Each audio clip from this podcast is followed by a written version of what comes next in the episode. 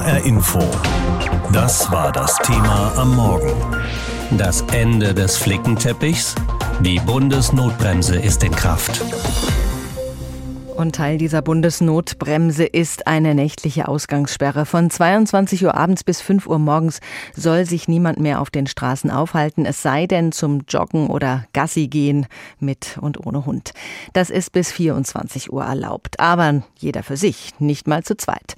Der Bund führt nun Regie. Wenn die Inzidenz über 100 liegt an drei aufeinanderfolgenden Tagen, dann greift die Notbremse. In Hessen liegen wir weit darüber. Darüber habe ich mit Professor Hartmut Rosa gesprochen. Er ist Soziologe an der Uni Jena. Herr Professor Rosa, eine Ausgangssperre überall in Deutschland. Sowas kennt man eigentlich nur aus Kriegszeiten und das klingt auch irgendwie unangenehm, diese Sperre. Was bedeutet dieses Verbot für uns alle? Was löst das in uns aus? Ich glaube, es ändert schon die Art und Weise, wie wir uns äh, im Leben und in der Gesellschaft und in der Welt bewegen und wie wir uns da hineingestellt fühlen. Also ich glaube, jeder nimmt da ein Gefühl mindestens der Beunruhigung wahr, wenn er weiß, ich darf jetzt nicht mehr aus der Wohnung oder aus dem Haus treten. Das ist unheimlich, ohne alle Frage. Und das führt zu einem, in der Soziologie bezeichnet man das oft auch als Entfremdung, also zu, zu dem Gefühl, da stimmt was nicht mehr in meinem Verhältnis zur Welt und zum Leben. Mhm. Man könnte es ja auch so ähm, gelassen irgendwie ertragen, könnte sagen, naja gut, ich darf nach 22 Uhr nicht mehr raus, aber momentan kann ich ja sowieso draußen kaum was machen, alles hat auch zu und treffen darf man ja auch keinen. Könnte das so einfach sein? Ich, ich glaube, so einfach ist es vielleicht nicht. Also ich meine, es ist praktisch eine, in gewisser Weise natürlich eine verordnete Weltreichweitenverkürzung. Also wir haben immer so eine bestimmte einen Sinn für den Horizont dessen, was uns zugänglich ist. Und sogar wenn ich gar nicht raus muss oder da draußen eigentlich nichts zu tun hätte oder suchen würde, gibt ja viele Leute, die nach 22 Uhr sowieso nicht rausgehen. Aber das Bewusstsein, dass mal der Reichweite, der Radius dessen, wo ich hingehen kann, so radikal verkürzt ist, ist ganz wichtig. Aber ich glaube, für die Frage, ob wir das jetzt als Bedrohung wahrnehmen, wahrnehmen oder als großes Problem oder als Verletzung, hängt es ganz stark davon ab, wie wir die Lage insgesamt wahrnehmen. Also wenn wir das deuten als unsere Reaktion, diese Gesellschaft, dieses politische Gemeinwesen reagiert auf eine wahrgenommene Bedrohung und verordnet sich eine Ausgangssperre, dann ist es nicht besonders tragisch, weil dann habe ich in gewisser Weise das Gefühl, wir selber tun das. Wenn ich die Lage aber so interpretiere, dass die Bedrohung eigentlich nicht von einem Virus kommt, sondern die Regierung zwingt mich im Haus zu bleiben, dann steigt das Gefühl des Befremdetseins deutlich an. Hm, und das scheint bei vielen inzwischen der Fall zu sein. Viele tragen die Maßnahmen nur noch mit großem Murren mit oder halten sich gar nicht mehr dran. Ist jetzt mit dem neuen Gesetz eine Schwelle überschritten, die auch die Gutwilligsten nicht mehr einfach so hinnehmen wollen? Es wurde ja bereits eine Verfassungsbeschwerde eingereicht von der Gesellschaft für Freiheitsrechte. Ja, wobei man diese Verfassungsbeschwerden es ja eigentlich die ganze Zeit übergab und immer wieder aufs Neue. Also ich meine, es ist ja schon richtig, dass es eine sehr dramatische Einschränkung dessen ist, was ich tun darf. Also niemand hätte gedacht, dass es möglich ist, durch politische Verordnung mich zu zwingen, wenn ich unter Menschen gehe, eine Maske zu tragen oder eben jetzt in meinem eigenen Haus zu bleiben. Es ist ja ehrlich gesagt gar nicht mal ganz neu. Wir hatten Ausgangssperren in Baden-Württemberg sogar schon äh, zu deutlich früherer Stunde mhm. oder auch in Hamburg und wir kennen es überall aus der Welt. Aber die Wahrnehmung hat sich geändert. Menschen haben jetzt das Gefühl, es ist jetzt praktisch über das ganze Land verhängt und kommt aus Berlin. Ich glaube, die Differenz, dass viele jetzt das Gefühl haben, es ist noch ein Schritt weiter, sozusagen die Schwelle ist überschritten, ist eben die, dass je weiter, je zentraler die Verordnung ist und von je weiter weg die Instanz kommt, umso schwerer fällt es, es als das eigene Handeln angesichts einer äh, Gefahrensituation wahrzunehmen. In Frankreich, Spanien, Italien, da wird auch sehr viel zentral gelenkt und da waren die Regeln teilweise viel drastischer. Wie nehmen Sie die Diskussion bei uns wahr? Sind wir weniger duldsam als unsere Nachbarn? Nein, ich glaube, dass es da eine gewisse Differenz gibt, die vielleicht gar nicht so schlecht ist, weil es gibt ja zwei Weisen, mit sowas umzugehen. Die eine Weise ist es einfach zu ignorieren. Ja, also irgendwie zu sagen, wir können da in Paris oder in Rom oder in Madrid entscheiden, was sie wollen. Ich gehe raus, wann ich will. Und wenn es darüber fast einen Konsens gibt, dann können sie das natürlich auf breiter Front durchlaufen. Und ich glaube, dass wir da tatsächlich eine andere politische Kultur haben, in dem Sinne, dass das sehr ernst genommen wird von den allermeisten Menschen, auch im Blick auf die Nachbarn oder so.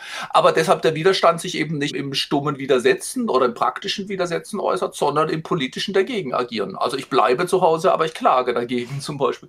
Und das ist eigentlich für eine Demokratie ja gar kein so schlechtes Zeichen, dass man die politische Auseinandersetzung sucht und sozusagen nicht die Subversion. Mhm. Also handlungsfähig bleiben, auch fürs eigene Gefühl. Was können wir gegen das Gefühl des Eingesperrtseins tun? Wie können wir dem entgegenwirken? Das ist nicht ganz leicht. Also ich meine, ich glaube, es, da helfen zwei Dinge. Psychologisch gesehen macht es halt ein riesiger Unterschied aus, ob wir das als eine Ausnahmesituation betrachten, durch die wir jetzt mal durch müssen, damit wir danach wieder normal leben können. Und so war es ein bisschen im ersten Lockdown. Deshalb haben das Menschen damals gar nicht als so dramatische Beengung eingesehen. Es war eine Ausnahmesituation. Und ich glaube, die Sorge kommt jetzt daher, dass Menschen das Gefühl haben, das geht jetzt ewig so weiter. Ja? Man sieht irgendwie das Licht am Ende des Tunnels nicht. Und dagegen hilft, so finde ich, schon das Bewusstsein. Ich meine, wenn man sich Portugal anschaut zum Beispiel, da hat man wirklich gesehen, die haben von einer Inzidenz von über 300 das auf 28 runtergebracht, indem sie einfach mal zwei Wochen oder drei Wochen richtig radikal sich eingeschränkt haben. Also ich glaube, was hilft, ist die Erkenntnis, weil eigentlich würde ich sagen, so ist es ja. Wir reagieren als Gesellschaft, auch als politische Gemeinschaft auf eine Bedrohungslage und die Bedrohungslage wegzudiskutieren ist wirklich schwer eigentlich. Wir vergessen die nur, wir verdrängen die und haben das Gefühl, die eigentliche Bedrohung ist die Politik.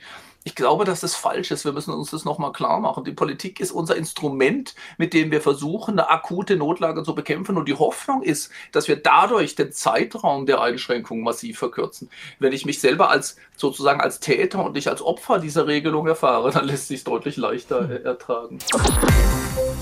Das neue Infektionsschutzgesetz sieht eben nicht nur die nächtlichen Ausgangssperren vor, sondern auch, dass ab einer Inzidenz von 165 Schulen und Kitas schließen müssen bzw. in den Notbetrieb gehen. Und genau das passiert gerade, denn die Zahlen liegen meist über der Schwelle. Gerade bei Kitakindern ist es besonders schwer, Abstand zu halten. Sie müssen auch noch keine Masken tragen. Aber eine Testpflicht gibt es bei den ganz Kleinen eben auch nicht.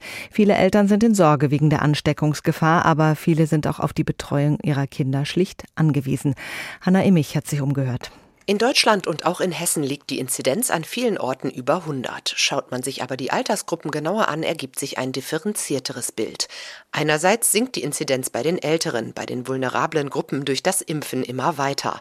Andererseits? Man erkennt, dass die Inzidenzen bei den äh, Kindern, und damit meine ich sowohl die Kita-Kinder als auch bei den Schulkindern, im Moment äh, steigen. Das ist sicherlich äh, zum Teil auf äh, die Varianten zurückzuführen, Stichwort B117. Sagt Göran Kauermann, Professor für Statistik an der Ludwig-Maximilian-Universität in München. Bei Kindern ist die Inzidenz oft sogar höher als im Durchschnitt. Vor allem die britische Variante B117 führt zu den steigenden Zahlen. Aber noch etwas erklärt den Anstieg, sagt der Experte, die Testpflicht an Schulen. Insbesondere bei verpflichtenden Tests steigen die, die Daten sehr deutlich was letztendlich klar zeigt, dass wir es durch eine verpflichtende Teststrategie an Schulen und gegebenenfalls auch an Kitas schaffen, die Dunkelziffer stark zu drücken. Sprich, je mehr getestet wird, umso mehr Fälle findet man.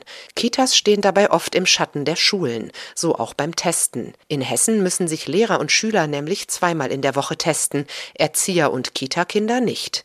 Könnte das erklären, warum die Zahlen bei den 5- bis 14-Jährigen, also den Schulkindern, aktuell stärker steigen als bei den 0- bis 4-jährigen Kitakindern? Göran Kauermann.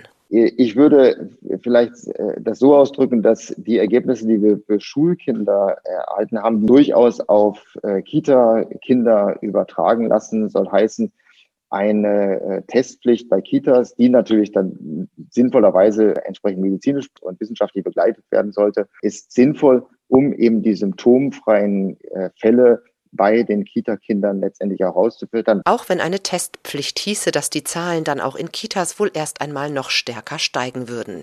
Die Dunkelziffer aber würde reduziert, Infektionsketten durchbrochen. Göran Kauermann glaubt, Kitas und Schulen könnten offen bleiben, sie müssten nur von einer guten Teststrategie begleitet werden.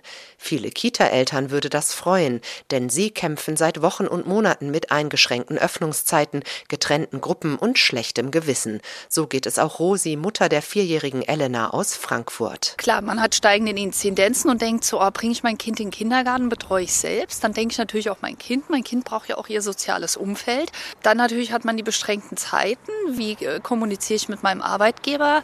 So sind die ganz vielen Stimmen im Kopf. Wie wege ich das ab? Was tue ich? Und das ist echt kräftezerrend. Mit der neuen Bundesnotbremse werden jetzt auch die Kitas ab einer Inzidenz über 165 wieder ganz geschlossen. Nur eine Notbetreuung eingerichtet eingerichtet. Eltern werden noch mehr an ihre Grenzen kommen. Dabei stünden Kitas und Schulen viel zu stark im Fokus, sagt der Statistiker. Die treibende Kraft sind nicht die Kinder, es sind nicht die Kita-Kinder. Die treibenden Kräfte in Bezug auf Infektionsketten sind im Moment äh, an den Arbeitsstellen. Der Fokus auf Schulen und Kitas ist aus unserer statistischer Sicht nicht gerechtfertigt. Eine Testpflicht könnte den Betrieb aber noch sicherer machen. Doch für Kitas ist das nicht geplant und auch für Erzieherinnen und Erzieher bleibt das Testen freiwillig. Es ist für uns ja viel leichter, eine Maßnahme zu befolgen, wenn wir von ihrem Nutzen überzeugt sind. Klar, wenn wir eine bittere Pille schlucken müssen und wissen, dass sie helfen wird, dann fällt uns das relativ leicht. Wenn wir wissen, die schmeckt ekelhaft und bringt sowieso nichts, dann werden wir versuchen, sie auszuspucken. Professor Dirk Brockmann ist Physiker und Fachmann für Seuchenstatistik und er berechnet für das RKI das zu erwartende Infektionsgeschehen. Mit ihm habe ich über die bittere Pille Ausgangssperre gesprochen. Lange haben die Politiker ja um diese Ausgangssperre gerungen, haben sie äh, von 21 20 Uhr dann auf 22 Uhr verschoben und Sport draußen machen geht sogar noch bis Mitternacht. Die Forscher sind sich nicht einig, was es bringt, die Schotten so dicht zu machen. Was sagen, Herr Professor Brockmann, Ihre Modelle?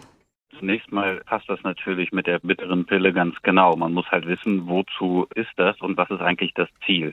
Das ist eigentlich das, was so ein bisschen fehlt in der Definition bei der Notbremse, dass man eigentlich sagen muss, wo das eigentlich hinführen soll. Und das ist halt äh, Niedriginzidenz. Das muss irgendwie als Ziel definiert sein. Bei der Notbremse selbst ist es in der Tat kompliziert.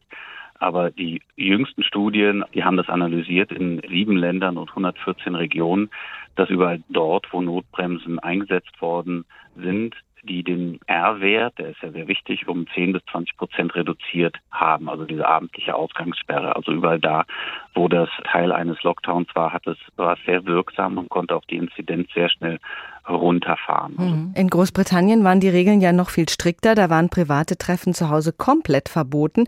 Und damit haben die Briten die Zahlen sehr runtergebracht. Aber die Gefahr lauert ja eben in geschlossenen Räumen, nicht draußen beim Spazierengehen. In dem neuen Gesetz steht aber nur diese allgemeine Ausgangssperre. Ist das eine Art Webfehler? Ja, also das muss man halt verstehen. Die Ausgangssperre dient nicht dazu, dass die Leute nicht raus an die frische Luft gehen, sondern dass sie andere Menschen in anderen Innenräumen besuchen. Dafür ist das ja da. Es kommt ja keiner auf die Idee, dass sozusagen das Infektionsgeschehen draußen damit reduziert werden sollte, sondern wenn die Leute halt nicht unterwegs sein können, dann können sie halt auch sich gegenseitig nicht besuchen.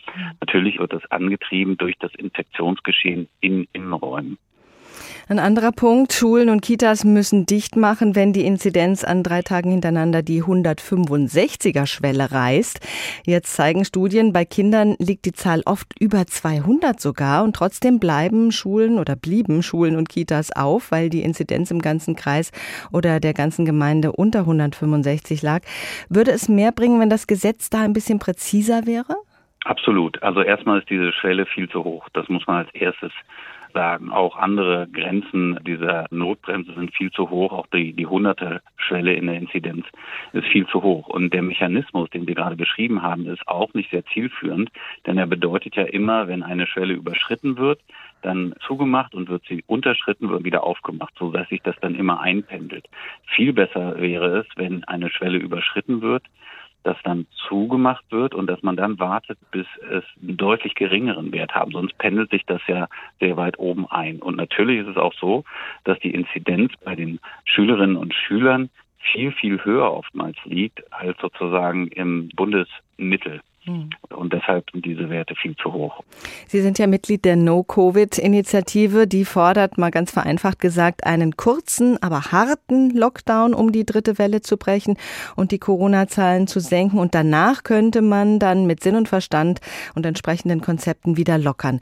Geht das Infektionsschutzgesetz aus Ihrer Sicht in diese Richtung? Nein, also es geht in die Richtung, aber nur mit einem mikroskopisch kleinen Schritt. Wir müssen einfach nur eine Karte von Europa angucken. Da sehen wir verschiedene Länder, Portugal, Irland, Großbritannien, Belgien auch oder Israel, die aus einem Hochinzidenzniveau mit einem sehr kurzen, sehr harten Lockdown in Niedriginzidenz reingekommen sind. Und dort in dem Niveau kann man dann öffnen und kann sich wieder frei bewegen. Dann können die Schulen auf sein mit Testkonzepten. Das haben auch skandinavische Länder zum Beispiel, Finnland, Norwegen im Vergleich zu Schweden gezeigt. Schweden hat über 10.000 Tote, Norwegen und Finnland zusammen zehnmal weniger, obwohl die Restriktionen also die Einschränkung über die Zeit in allen drei Ländern gleich war. Einfach nur, weil Norwegen und Finnland auf Niedriginzidenz gesetzt haben. Also wir können auch echt ein bisschen was lernen von anderen Ländern. Was halt total unerträglich ist, ist dieses, was ja immer gesagt wird, Maß und Mitte, was aber hier nicht mal mittelmäßig gut funktioniert und immer in diesem Dauerlockdown, den kein Mensch aushält, endet. Hm.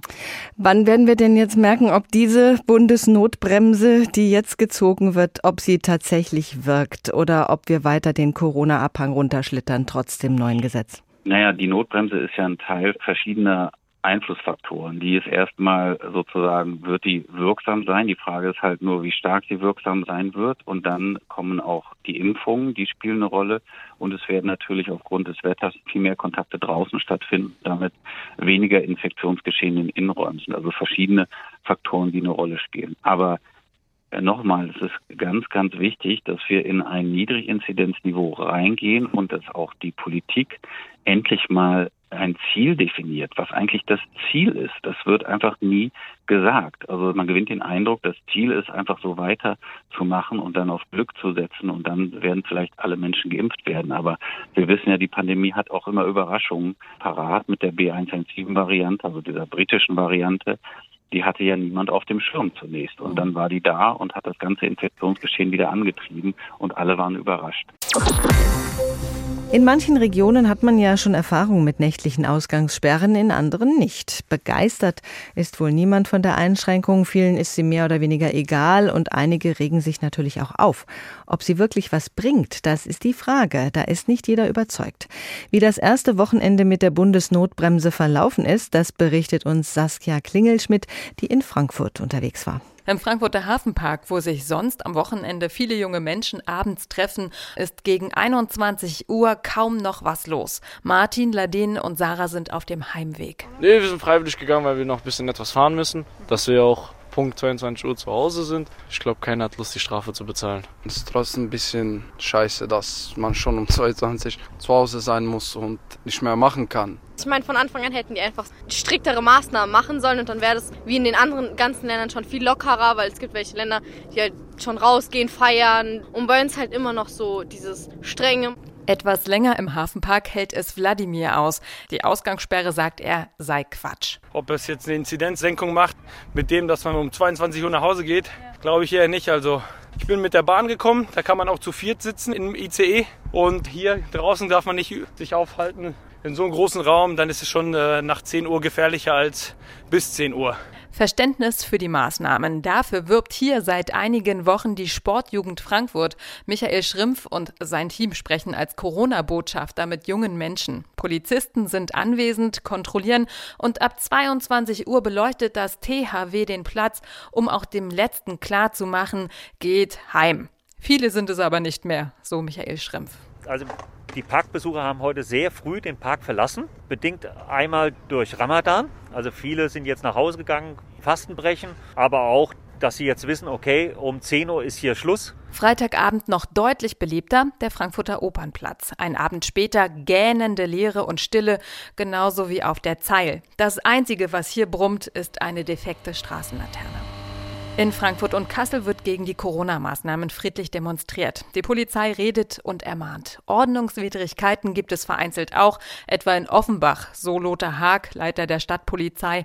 In einem Kiosk in der Innenstadt verschanzen sich fünf Männer. Die haben sich sozusagen totgestellt, wir haben dann einen Schlüsseldienst verständigt und haben das Kiosk zwangsweise öffnen lassen. In dem Kiosk haben wir fünf Personen feststellen können, die dort gemeinsam Alkohol konsumiert haben. Ja, insgesamt ist das ein Verhalten, was wir natürlich nicht tolerieren und versuchen nach Möglichkeit zu verhindern. Macht 200 Euro Bußgeld pro Person plus die Kosten für den Schlüsseldienst. Das Wochenende mit Ausgangssperre in Hessen verlief ruhig ab 22 Uhr, also draußen, nicht unbedingt drinnen im geschützten Wohnraum. Und das könnte zum Problem werden, sagt der Frankfurter Corona-Botschafter Michael Schrimpf. Das Verständnis einiger Parkbesucher kommt so langsam an die Grenzen, weil es ist halt nicht nachzuvollziehen, dass sie hier den Park verlassen müssen und sich in eine enge Wohnung mit Freunden zu treffen. Also ich sage ganz ehrlich, der Park ist die bessere Option. Gesetz ist Gesetz. Die Ausgangssperre greift. Doch im geschützten Wohnraum lässt sich nicht immer nachvollziehen, wie viele Menschen zusammen sind. Erlaubt ist ein Haushalt mit einer weiteren Person. Die meisten Menschen sind ja zwischen Mitternacht und 5 Uhr morgens sowieso nicht unterwegs, schon gar nicht, wenn es keine Veranstaltungen gibt und kein Restaurant, keine Bar offen hat. Und zu der gehört eben auch eine Ausgangssperre. Der Kreis Limburg-Weilburg hat sehr viel Erfahrung mit dem Thema Ausgangssperre. Hier gab es sie schon Ende letzten Jahres für einige Wochen. Und auch jetzt ist sie wieder seit einiger Zeit aktiv. Wie geht es den Menschen damit? Da hat Benjamin Müller für uns nachgefragt. Ah ja, ich meine, man wird eingesperrt jetzt langsam. Ja, es ist halt ein bisschen zu viel. Wenn es sein muss, muss es sein. Nee, also der Zustand muss ja mal bald beendet sein. Ich mache da alles mit. Es ist zwar blöd, aber irgendwie müssen wir da jetzt durch und ich glaube, es gibt keinen anderen Weg. Der Kreis Limburg-Weilburg hat Erfahrung mit der Ausgangssperre. Hier gab es sie schon vom 12. Dezember bis 22. Januar und die aktuelle läuft auch schon seit Anfang April, weil die Zahlen dauerhaft hoch sind, zuletzt über 300. Da kommt natürlich die Frage auf, ob die Sperren überhaupt wirken, wenn die Zahlen nicht runtergehen. Dazu sagt Jan Kieserk, Pressesprecher des Landkreises. Ja, das ist äh, sicher ein Bündel von Maßnahmen, was entscheidend ist. Wichtig ist das Paket aus Impfung, Testung, Kontrollen der Maßnahmen. Aber ähm, aus unserer Sicht zählt insbesondere auch der, der Fakt Ausgangsbeschränkungen mit dazu bei diesen hohen Inzidenzwerten, weil eben bei uns die Lage so ist im Landkreis Limburg-Weilburg, dass der absolut überwiegende Anteil der Infektionen auf den privaten Bereich zurückzuführen ist. Und dagegen seien Ausgangssperren ein gutes Mittel. Aber darüber kann gestritten werden. Zuletzt sind im Landkreis die Zahlen trotz Ausgangssperre deutlich gestiegen. Und auch verschiedene Wissenschaftler sagen mittlerweile, die Wirkung der Ausgangssperren ist fraglich. Einer davon ist Professor Georg Götz, Volkswirt von der Universität Gießen. Wir finden, dass es nichts nützt, aber auch nicht schadet. Was die Politik dann daraus macht, ist dann ihre eigene Sache. Ich meine, die Politik scheint zu sagen, ja, wir müssen den Staatsbürgerinnen und Staatsbürgern den Ernst der Lage irgendwie klar machen. Aber die Frage ist, wie man vor dem Hintergrund solcher Ergebnisse dann sagen kann, diese Maßnahme ist geeignet. Trotzdem ist die Ausgangssperre jetzt da und wird wohl in vielen Kreisen auch eine ganze Weile bleiben. Johanna Schütz ist 15 und kommt aus Löhnberg im Kreis Limburg-Weilburg. Sie sagt, ihre Freunde und Bekannten haben sich einfach der Ausgangssperre angepasst. Es kann auch mit ihr gefeiert werden. Also ich muss ehrlich sagen, die, die feiern wollen, bleiben einfach bis morgens um fünf und gehen dann nach Hause. Das ist meine ehrliche Meinung weil Corona ist nicht nur bis von 21 Uhr bis 5 Uhr, das ist auch sonst da. Wie sinnvoll das Ganze ist, ist das eine. Aber was macht eine Ausgangssperre eigentlich mit den Menschen? Rudi Neumann ist 73 und kommt aus Niedershausen. Also, mich betrifft es eigentlich gar nicht, weil ich sowieso abends ab 21 Uhr zu Hause bin. Ich gehe abends nicht mehr weg. Ich habe ja ein gewisses Alter. Für junge Leute ist das natürlich schwierig. Was will man denken? Man weiß es nicht mehr. Ich weiß nichts mehr, wie man da zu der ganzen Situation stehen kann. Kannst du nicht beurteilen. Katharina Herrmann ist 28, kommt aus Waldernbach und arbeitet in der Jugendhilfe im Schichtdienst. Sie ist mittlerweile genervt von der Ausgangssperre. Gerade weil andere Leute ja auch arbeiten gehen müssen. Man hat dann irgendwie unterschiedliche Arbeitszeiten. Also es dauert irgendwie zwei, drei Wochen, bis man überhaupt mal jemanden sieht. Und ähm, sag mal auch gerade mein Bruder, ich habe meinen Bruder seit Wochen nicht mehr gesehen. Ich glaube, seit wir die Ausgangssperre haben, habe ich meinen Bruder nicht mehr gesehen, weil es einfach nicht mehr gepasst hat. Und das ist schon schade. Mit diesem neuen Bundesinfektionsschutzgesetz greifen automatisch Regeln und Einschränkungen und damit ist auch das sogenannte Tübinger Modell erstmal gestoppt, das in den vergangenen Monaten ja so viel Aufmerksamkeit gesorgt hat, mit offenen Restaurants, Kinos, Theatern bei Einhaltung der Corona-Regeln. Und viele haben neidvoll nach Tübingen geschaut und die Daumen gedrückt, dass es funktioniert, aber auch, dass alles gut gehen möge, sprich die Inzidenzzahlen nicht steigen.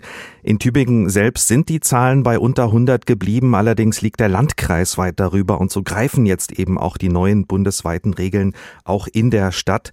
Boris Palmer, der Oberbürgermeister von Tübingen, ist natürlich enttäuscht, dass die Stadt das Projekt abbrechen musste. Guten Morgen, Herr Palmer. Guten Morgen, Herr Kuller. Hätten Sie sich denn eine Ausnahme gewünscht für Ihre Stadt? Ja, ich habe auch der Bundeskanzlerin einen entsprechenden Brief geschrieben, aber leider haben wir da kein Gehör gefunden. Das heißt, für Sie, der Versuch hätte nicht abgebrochen werden müssen? Ich wüsste nicht warum. Im Landkreis Tübingen gelten die Regeln der Notbremse schon seit 6. April. Um uns herum liegt die Inzidenz bei über 250, in der Stadt bei etwa 100. Warum sollen wir das jetzt so machen wie die um uns herum? Es wäre doch eigentlich logischer umgekehrt, dass es alle so machen wie wir. Aber Sie müssen zugeben, es wäre ein Risiko gewesen. Es gibt ja Wissenschaftler der Uni Mainz und auch Tübingen, die sagen, dass sich durch das Projekt in Tübingen womöglich doch mehr Menschen mit dem Virus angesteckt haben, als es ohne das Projekt der Fall gewesen wäre. Also die Studie habe ich gelesen, da steht für mich das Gegenteil drin, dass es am Anfang so eine Phase gab, aber mittlerweile die Inzidenzen bei uns stabilisiert sind. Das erwartet man auch, wenn man intensiv testet, dann findet man erstmal neue Fälle. Und je mehr man findet, umso mehr Ketten bricht man ab und dann wird es besser. Und genau das haben wir gesehen. Und es ist auch ein Risiko, die Bundesnotbremse zu machen, denn es gibt Kreise, die machen Notbremse schon seit vielen Wochen. Teilweise sind die gar nicht raus aus dem Lockdown. Das äh, Mutationsvirus hat sich im Lockdown exponentiell verbreitet. Und warum sollte es jetzt risikolos sein, nur auf Lockdown-Maßnahmen zu setzen? Das kann auch schiefgehen.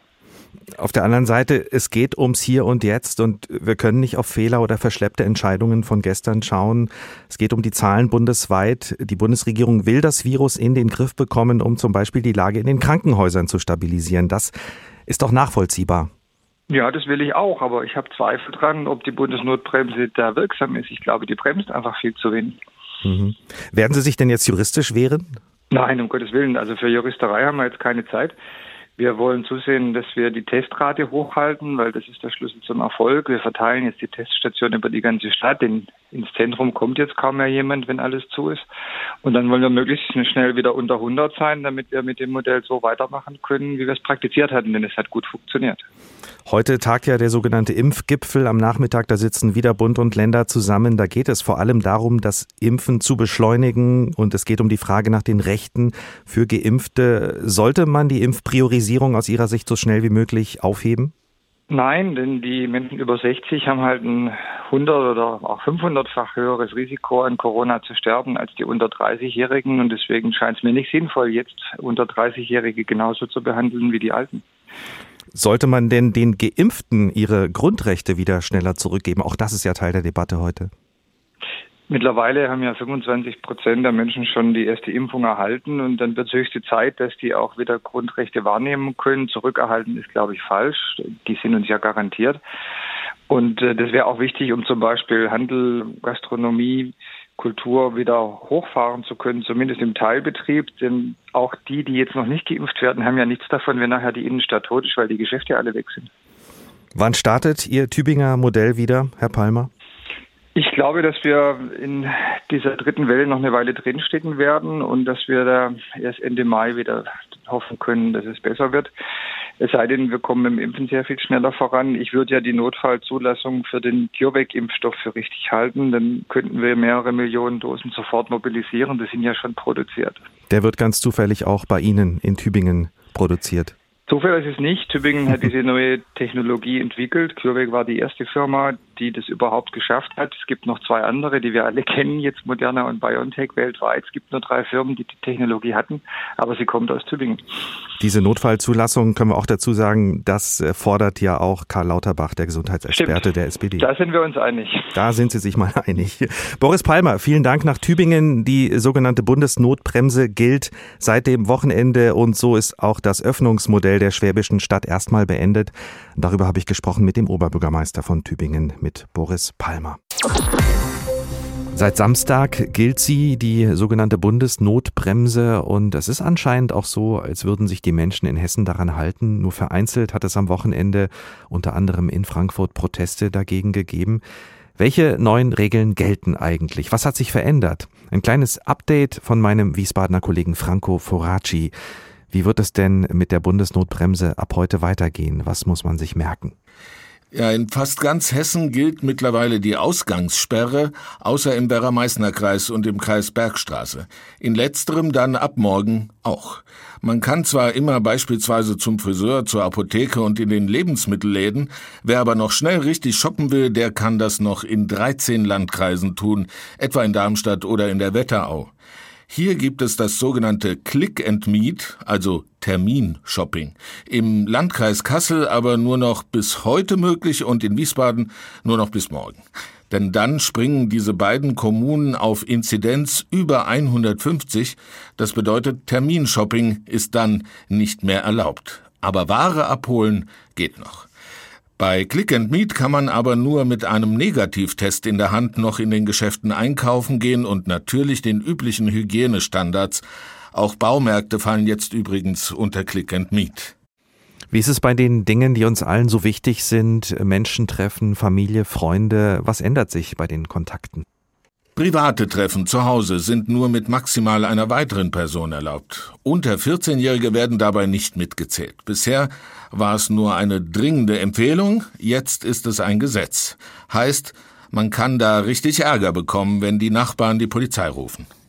Viele Eltern verlieren langsam den Überblick. Schule auf, Schule zu, Schnelltests, Wechselunterricht, Distanzunterricht. Wie wird's in den Schulen Hessens und in den Kitas weitergehen? Was gilt genau?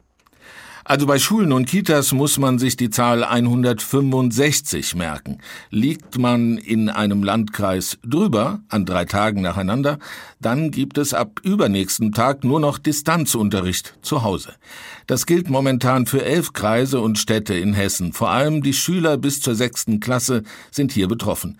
Die hatten ja bisher Wechselunterricht. Distanzunterricht gilt ab heute auch in Frankfurt, was sich da in den letzten Tagen schwer tat, diese Vorgabe ab heute umzusetzen und dadurch Verwirrung auslöste. Und morgen kommen der Main-Kinzig-Kreis und die Stadt Wiesbaden dazu. Wie man sieht, ganz schön kompliziert.